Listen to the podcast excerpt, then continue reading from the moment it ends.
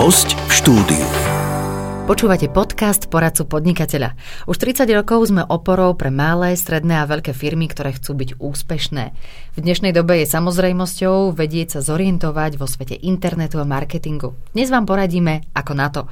V podcaste sa porozprávame s pani Katarínou Gavúrovou, ktorá je riaditeľkou divízie virtuálne spoločnosti Webby Group SRO a zároveň sa viac ako 10 rokov venuje štúdiu a testovaniu marketingových stratégií so zameraním na B2B. Vítajte v našom. Dobrý deň, ďakujem za pozvanie. Poďme sa najprv pozrieť na to B2B. Čo to, čo to znamená, čo sú to za firmy, ktoré takýmto uh, spôsobom fungujú? B2B to je segment firiem, ktoré predávajú svoje služby alebo produkty ďalším firmám, na rozdiel od B2C, kedy vlastne firmy predávajú produkty si ako customer zákazníkom, kon- konečnému spotrebiteľovi. A ten segment B2B je špecifický, pretože zvyčajne sa nepredáva niečo jednoduché, čo dokážeme hodiť do košíka a služba pre daného zákazníka potrebuje byť často popisovaná rôznymi spôsobmi alebo rozdelená na rôzne užitky a práve preto to B2B je oveľa špecifickejšie, i nákupný proces trvá dlhšie, takže to zameranie je na mieste. Mhm. A môžeme aj nejaký konkrétny príklad poprosiť, že ako si to mám predstaviť, že čo to je za firma a čo ponúka? B2C firma, takže predaj končnému spotrebiteľovi to je jednoduchý e-shop, nejaký produkt, hodím do košíka, nakúpim knihy, CDčka. B2B Spoločnosť B2B napríklad je poradca podnikateľa, ktorý predáva služby ďalším firmám, ktoré ďalej s nimi pracujú. Uh-huh. A poďme teraz na to, alebo na takú základnú možno otázku, môže dnes vôbec fungovať firma bez dobrej web stránky? Na čo mať profesionálne spravený web, keď som malá, možno že jednoosobová firma? Je to záľudná otázka, pretože práve pred asi týždňom sme sa stretli s klientom, ktorému realizujeme reklamu regionálnu a je to klientka, ktorá veľmi úspešne podniká bez internetovej stránky, pôsobí iba pre skupinu e, sledovateľov na Instagrame a jej vlastne úspech začal na Instagrame. Mm, takže to nám trošku hovorí o tom, že možno sa dá, ale faktom je toto – v rámci internetu ten nákupný proces zákazníka najčastejšie končí práve na webovej stránke. Tam dochádza k tomu nákupu, kontaktu, vyplneniu formuláru. Webová stránka je fakticky dnes v dynamickom svete internetu jedinou takou stabilnou infor- informáciou zavesenou na jednej doméne, na www adrese, kde ju zákazník vždy nájde, kam môžeme smerovať všetok marketing i zo sociálnych sietí. Práve preto považujeme web stránku ako jednu z najdôležitejších základných kameňov komunikácie firmy na vonok. Čo by mala obsahovať taká efektívna alebo dobrá web stránka, na čo by sme mali myslieť, keď e, sa pozrieme na tú svoju existujúcu, alebo keď chceme práve že novú si vyrobiť? Závisí vždy od zamerania firmy. Mm, základom dobre urobenej web stránky je zmapovaná nákupná cesta zákazníka. Firma by mala najskôr uvážiť, akým rozhodovacím procesom zákazník sa dostane k tomu, aby s ňou uzavrel zmluvu alebo urobil nákup. A na základe toho sa vyskladáva web stránka s úžitkou pre ňoho a s argumentov, ktoré by mal mať dostupné veľmi rýchlo priamo na, na úvodnej stránke, a následne tá web stránka sa vyskladáva z týchto užitkov. Mala by obsahovať nejaký nápomocný obsah, napríklad, a potom to už závisí od daného segmentu. Čiže mala by byť asi aj taká jasná a prehľadná, aby ten konečný e, zákazník alebo spolupracovník e, vedel hneď odčítať, že či to je tá firma, s ktorou chcem spolupracovať a či to je tá stránka, na ktorú chcem ísť. Áno, ďakujem pekne za tento argument. Mala by byť rozhodne jednoduchá, užívateľsky prívetivá, aby ten zákazník práve rýchlo našiel to, čo potrebuje.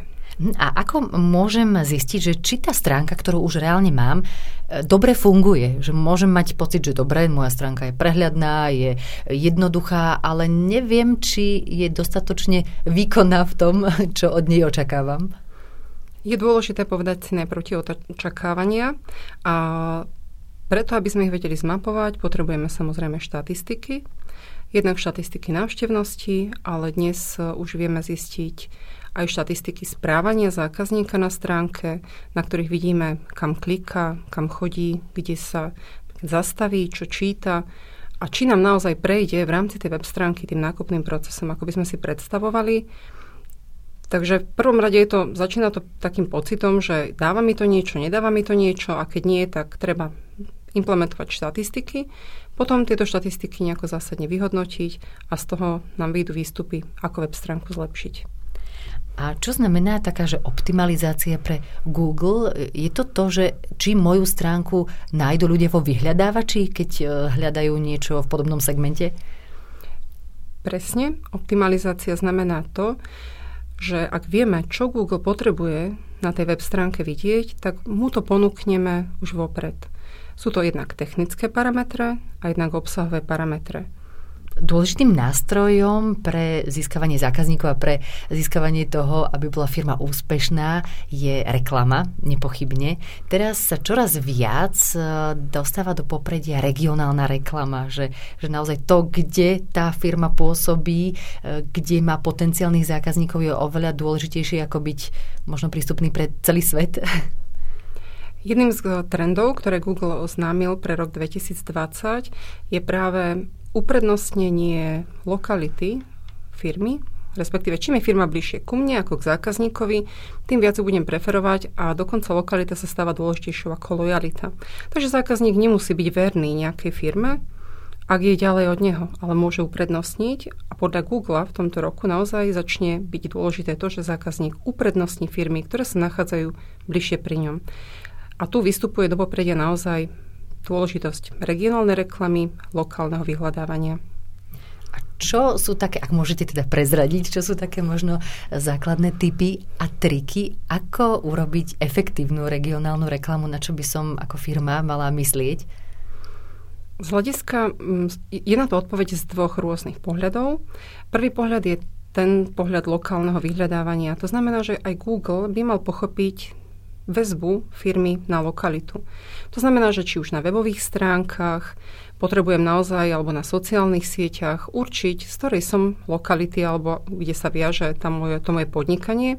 Google je v tom veľmi dobrý, má veľmi významné, dobré funkčné algoritmy, na základe ktorých priraďuje firmy lokalitám. Takže vie zákazníkovi povedať, táto firma pôsobí tu.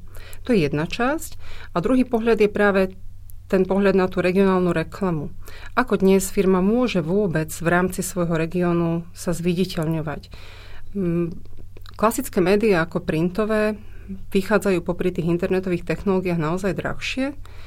Mm, v súčasnosti je možnosť regionálnu reklamu realizovať napríklad cez informačné portály miest a obcí Slovenska.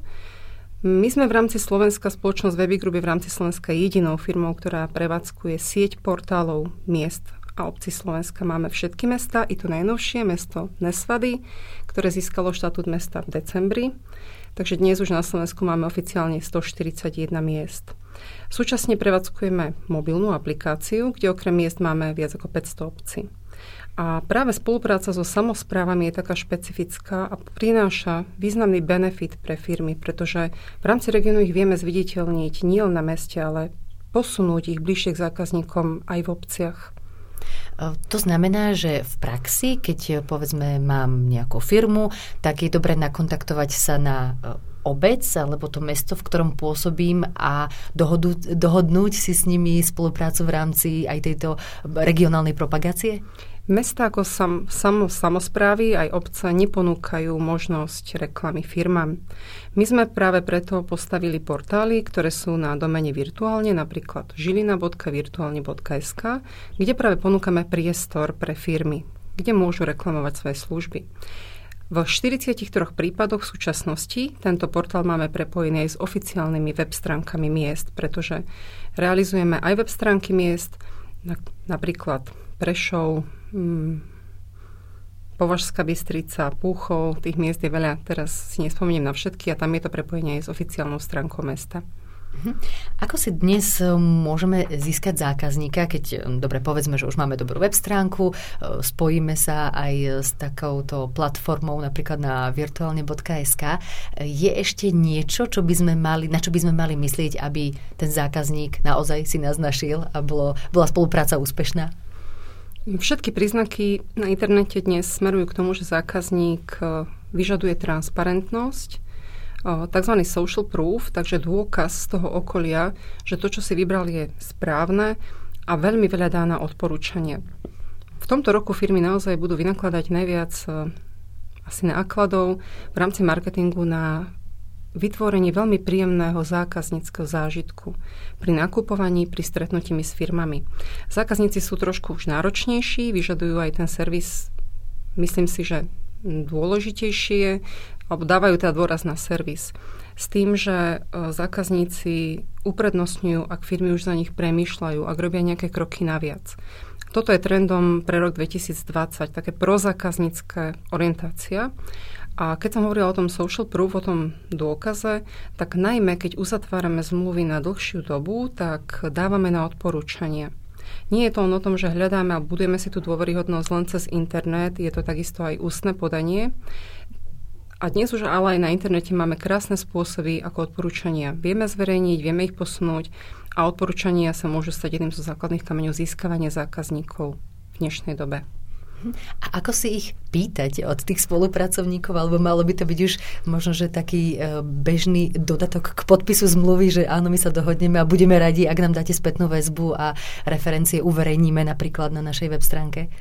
Uverejnenie referencií o tom, že teda dáme tam nejaké logo na web stránke tej firmy, že pre tieto firmy robíme služby, je iba jedna z častí, ale skutočné odporúčania alebo hodnotenia tých firiem sa získavajú naozaj až po nejakom čase tej spolupráce, kedy ako prvým krokom je to, že musíme mať istotu, že zákazník je spokojný. Mm-hmm. Odporúčania nie je problém si naozaj spýtať.